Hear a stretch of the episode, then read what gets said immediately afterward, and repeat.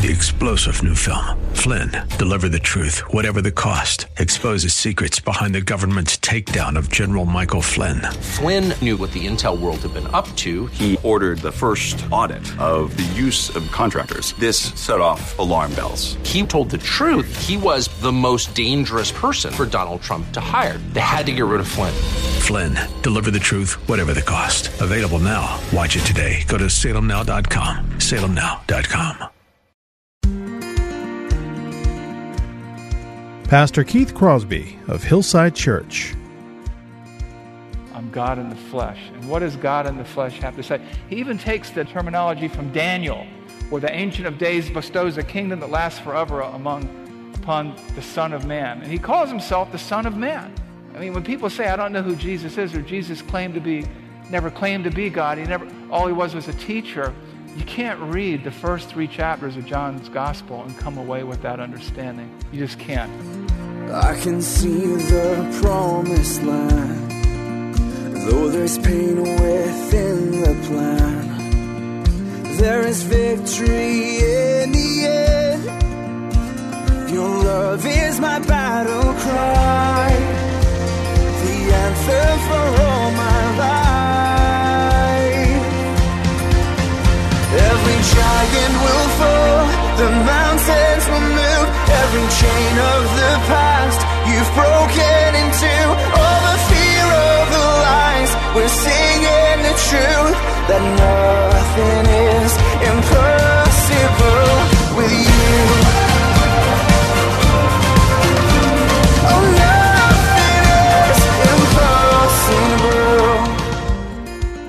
Hello and welcome to today's edition of Grace to Live with Pastor Keith Crosby, lead pastor of Hillside Church in San Jose, California. We are delighted that you've chosen to spend time with us here on the broadcast today, studying God's Word. We would encourage you to follow along with us in your Bibles if you can. On today's broadcast, we'll be continuing with our Decoding Jesus teaching series.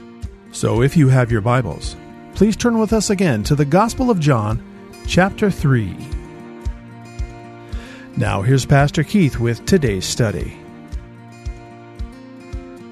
Today we're going to continue our series on the Gospel of John. We're talking about the historical Jesus. We're studying the historical Jesus from the most reliable historical text there is, and that is the Gospels.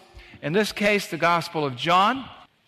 Uh, last time we were together and I preached, we talked about the message of Jesus, and we understood that Jesus had a particular message, and that message is, is that our salvation comes from outside of us. We are born from above, that we have to be twice born because we all are born physically, but there has to be a spiritual rebirth, and that Jesus is the only means of that spiritual rebirth, which doesn't always play that well in our 21st century society.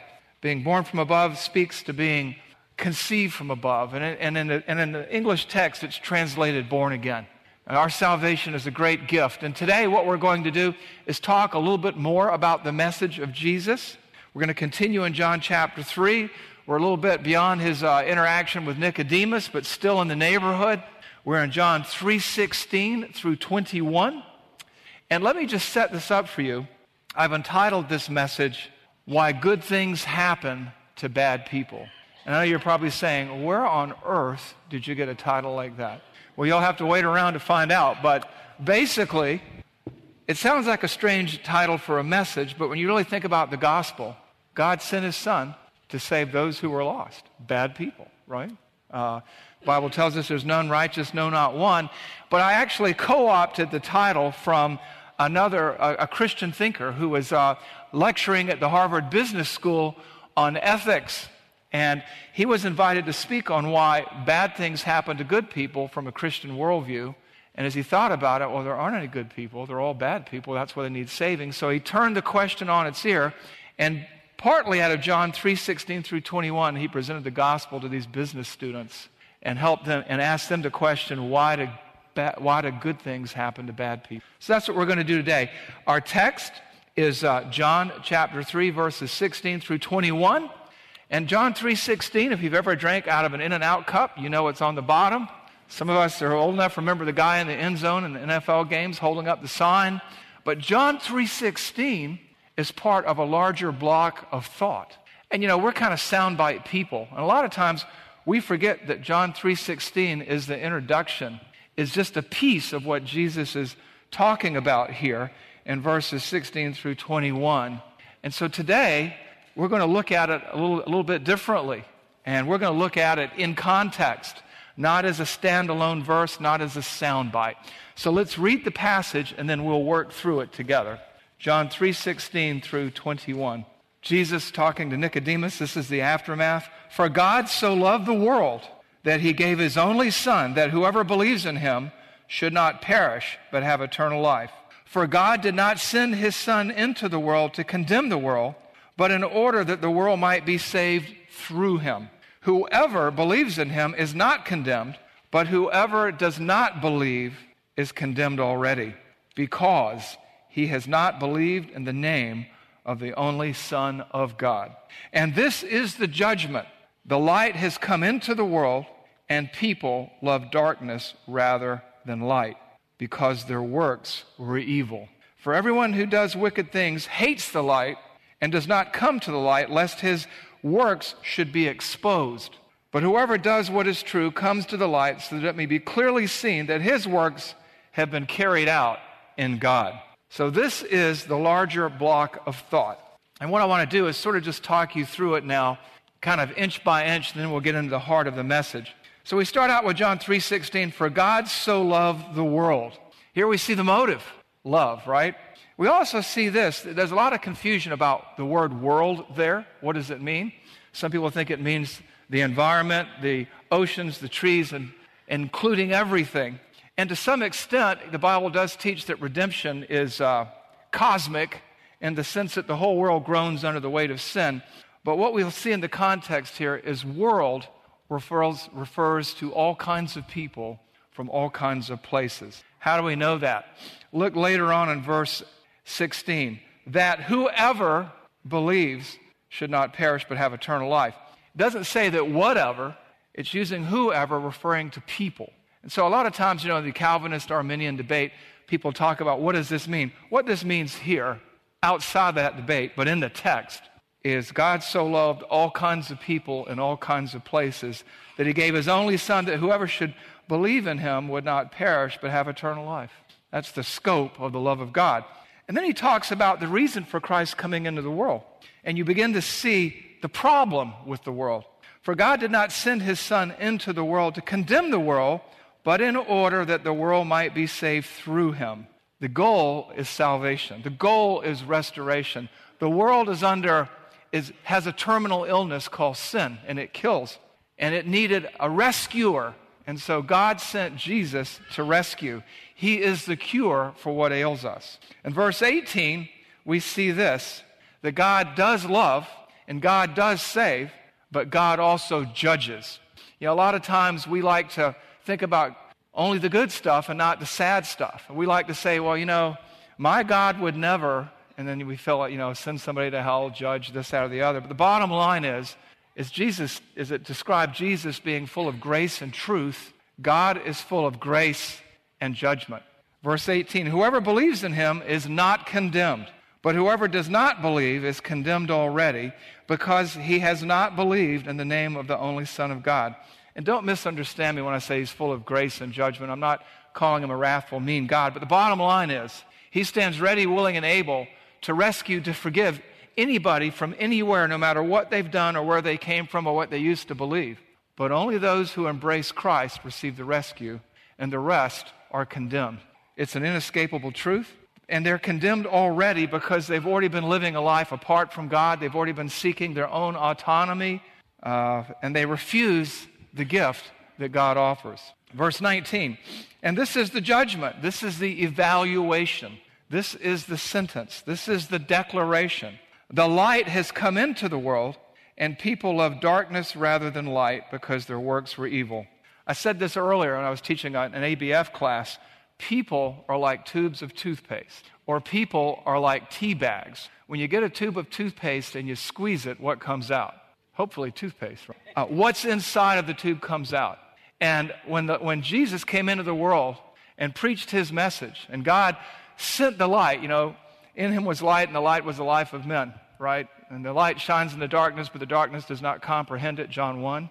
The light revealed what was inside of people. So that squeeze, he put the squeeze on, you know, or you put a tea bag in hot water, and what comes out of the tea bag?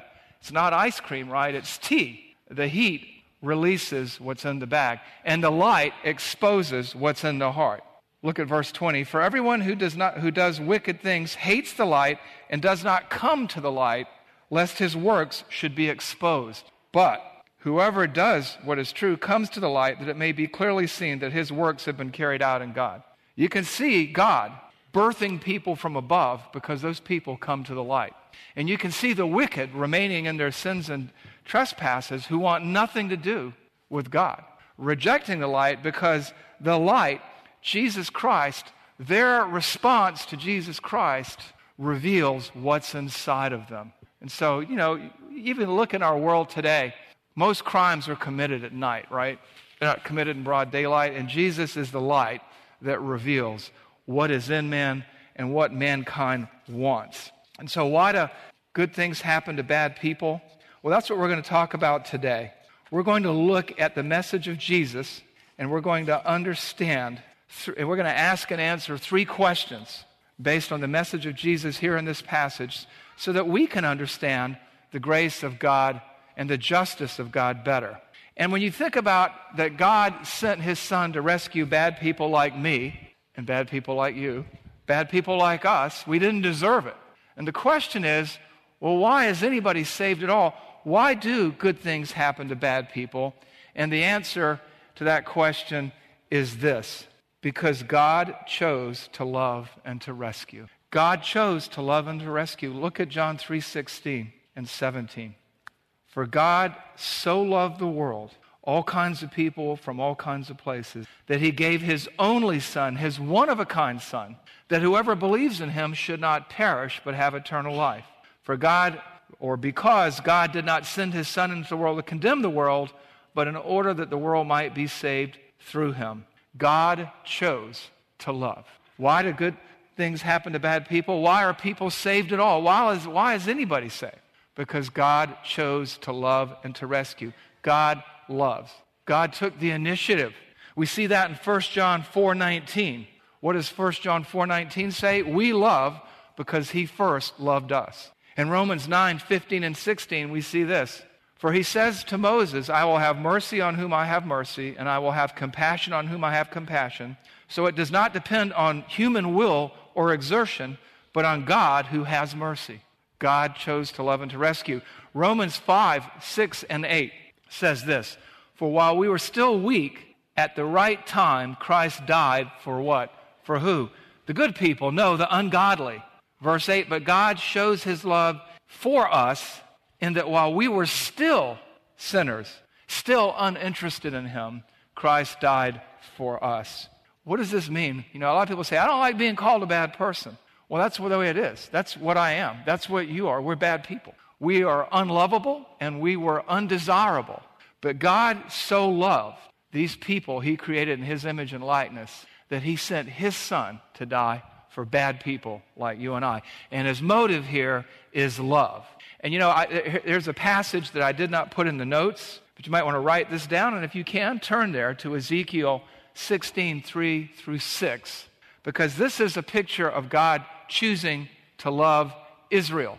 And, he, and he's talking to Israel when it's in rebellion, and he says, So why did I choose you? Why did I love you? Why are you God's chosen people? He says, You weren't special. It weren't because you were big. It wasn't because you were magnificent. And then he gives this really graphic description of how they were and how he is. And it says, Thus says the Lord of God to Jerusalem Your origin and your birth are of the land of the Canaanites. Your father was an Amorite, and your mother was a Hittite. And as for your birth, on the day you were born, your cord was not cut, nor were you washed with water to cleanse you, nor rubbed with salt and wrapped in swaddling clothes. No eye pitied you to do any of these things for you out of compassion. But you were cast out into an open field, and you were abhorred, and on the day that you were on the day that you were born. And when I passed by, I saw you wallowing in your blood, and I said to you in your blood, Live. I said to you in your blood, Live. What we see here is this We were wallowing in the mess of our sin like Israel. And God looked at us and said, I'm coming to get you. God had pity on us when we weren't pitiful. You know, we didn't, when we weren't lovable. God chose to love Israel the way He's chosen to love us as Christians. Those people uh, that He initiated, that He sent His Son to die for, He didn't have to. We didn't earn it. We didn't deserve it.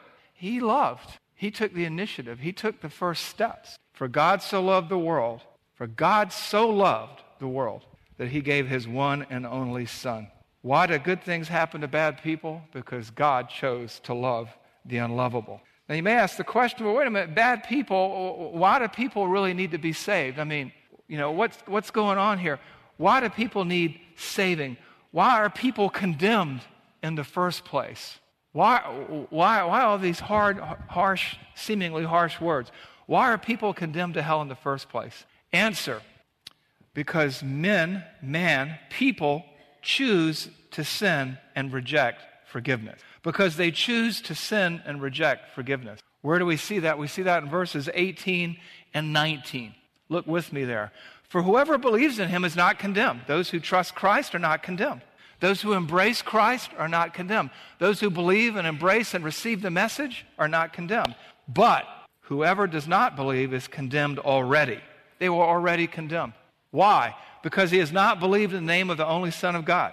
Anything else? Yeah, verse 19. And this is the judgment that the light has come into the world, and people love darkness rather than the light because their works were evil. Therefore, everyone who refuses forgiveness remains as they were. Therefore, while some receive better than they deserve forgiveness, grace, love, others push the gift away and, and, and experience what they do deserve. This is the message throughout the Bible. You see it in Romans 6:23, for the wages of sin is death. What we earn, what we deserve is death, but the free gift of God is eternal life in Jesus Christ our Lord. Romans 8, 6 and 7. For the mind set on the flesh, who hates the light, is death, but the mind set on the spirit is life and peace. For the mind that is set on the flesh is hostile to God, for it does not submit to God's law. Indeed, it cannot. And it cannot because it loves darkness better than light. It is unwilling and therefore unable to embrace the light. Instead, forgiveness is offered, the gift is set before it, and it pushes it away because it likes things just the way they are. That's why we read in John 1 11 and 12 and 13, He came to His own, and His own received Him not. But as many as did receive Him, He gave the right to become children of God who were born of God. Some people just won't come, some people just won't listen. Several years ago, my wife and children and I were walking at the beach, and in the beach where we grew up in Savannah, Georgia, there's this bend in the beach, and there is a riptide and an undertow. It's, it's a perfect storm for death. And they have these huge signs that say, Do not swim here. And the people from the area do not swim there. But what happened instead was there were two guys swimming there. And I felt bad because I knew, you know, it's not easy to swim in a riptide, particularly if you're a tourist. So I went up to them and I said, Hey, excuse me, I don't want to, I'm not trying to invade your space or tell you what to do. But you see these signs here, you know, there's an undertow here and there's a riptide, and unless you're experienced, you know, you could drown. They basically blew me off because they enjoyed what they were doing and they didn't need a message of rescue or a message of salvation. I didn't check the papers to see what happened next, but you know, we went on and they went on and hopefully they survived. But why are people condemned? Because they reject the message of rescue, the message of forgiveness, the message of love. They prefer godlessness. They prefer a life without God. They, per, they want to be their own God. And so God so loved the world that he sent his son, and he didn't send his son to condemn the world, but so the world might be saved through him. But these people don't want that forgiveness. And so they're condemned already. Because each and every person, the wages of sin is death. We've all sinned. All have sinned and fall short of the glory of God. Everybody needs a Savior. And God demonstrates His love toward us, Romans 5 8, that while we were yet sinners, Christ died for us. But they don't want that. And so they reject the gift. They condemn themselves. They break fellowship with God. They ignore God. They ignore His pleas. They ignore His call. And they suffer the consequences. Which brings us to another question. Well, what about other people who've never heard the gospel and don't know any better? What about, what about good people who are just ignorant of the gospel. There's no such thing. There's no such thing. Why? Number three, because there is no neutrality. There is no neutrality. There aren't good people and bad people and people in between. That's a human construct.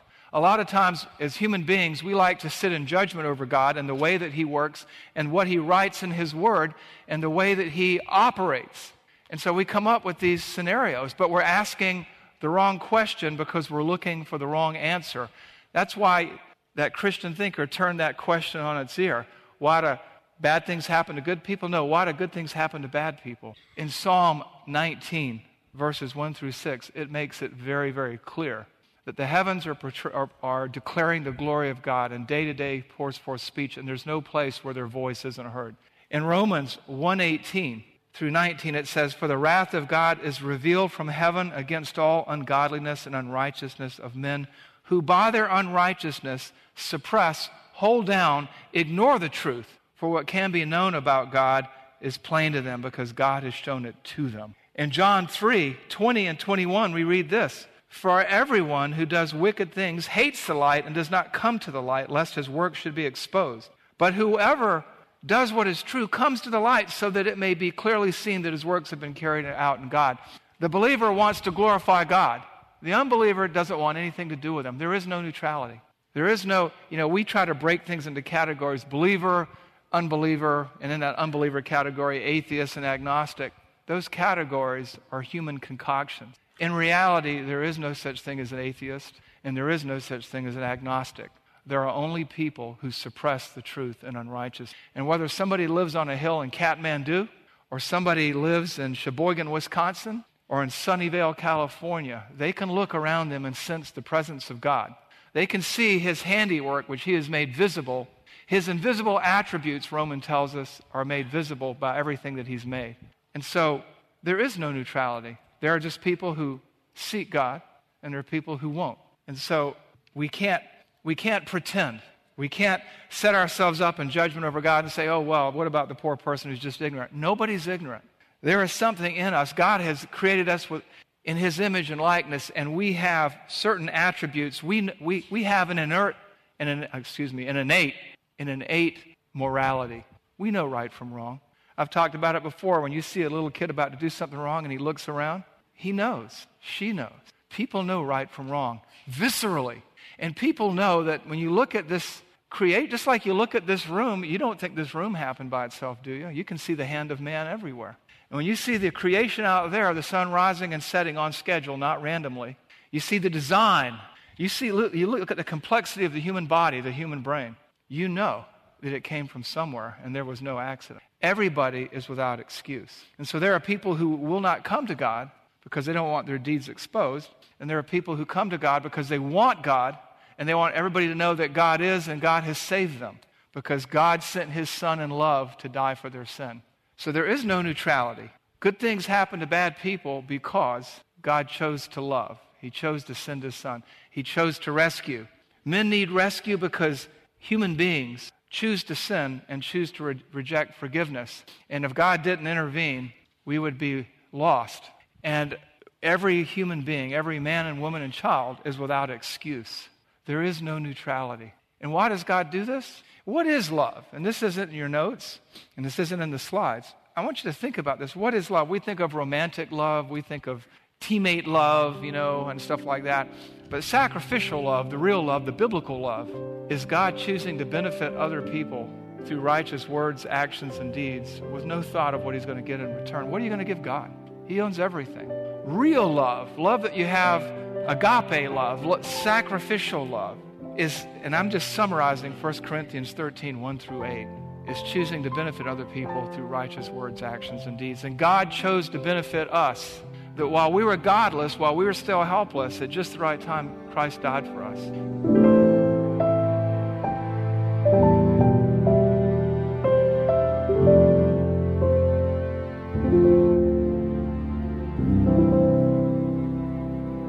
Pastor Keith Crosby with today's Grace to Live radio broadcast. We so very much want to thank you for taking the time to join us today to study God's Word. And it's important that we let you know that we feel so blessed that you join us here each day on the program. Please remember, Pastor Keith and the staff here at Hillside Church would love to hear from you. So please take a moment to drop us a line or shoot us an email to let us know how we can be praying for you. Here's how you can contact us. The church mailing address is 545 Hillsdale Avenue in San Jose, California 95136. The church office telephone line is area code 408 269 4782. And you can also visit our website at hillside.org, where you can find out more information about Pastor Keith, view our calendar of upcoming events here at Hillside, and also get information on our service times. And if you're close to the San Jose area, we would love for you to join us for worship. We are now offering two Sunday morning services here at Hillside Church. The first beginning at 9 a.m. and the second starting at 10:45 a.m. And we'll be continuing with our Spanish language service starting at 10:45 a.m. Remember, if you need more information on this or anything else happening here at Hillside Church, just visit our website at hillside.org. Well, we hope that you'll make plans to join us again next time as Pastor Keith continues decoding Jesus in our walkthrough of the Gospel of John. But until then, I'm your host, Kevin Reeves, and on behalf of Pastor Keith and everyone here at Hillside Church, may the Lord richly bless you, and thanks for listening.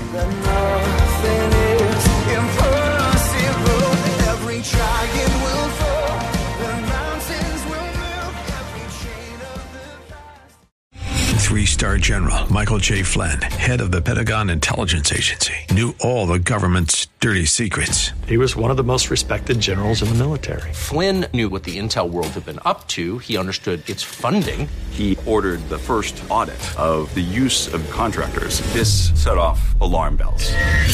The explosive new documentary, Flynn, Deliver the Truth, Whatever the Cost, uncovers the facts behind this scandal. Flynn told the truth. He was the most dangerous person for Donald Trump to hire. I find out the worst enemy that I'm going to face in my life is right here in America. They took my assessment and they wanted me to change it. And I was like, I'm not changing it. They had to get rid of Flynn. With in depth interviews, archival footage, and never before seen personal records of the man behind the headlines. I just felt like I was drowning. Flynn, Deliver the Truth, Whatever the Cost. Available now. Watch it today. Go to salemnow.com. Salemnow.com.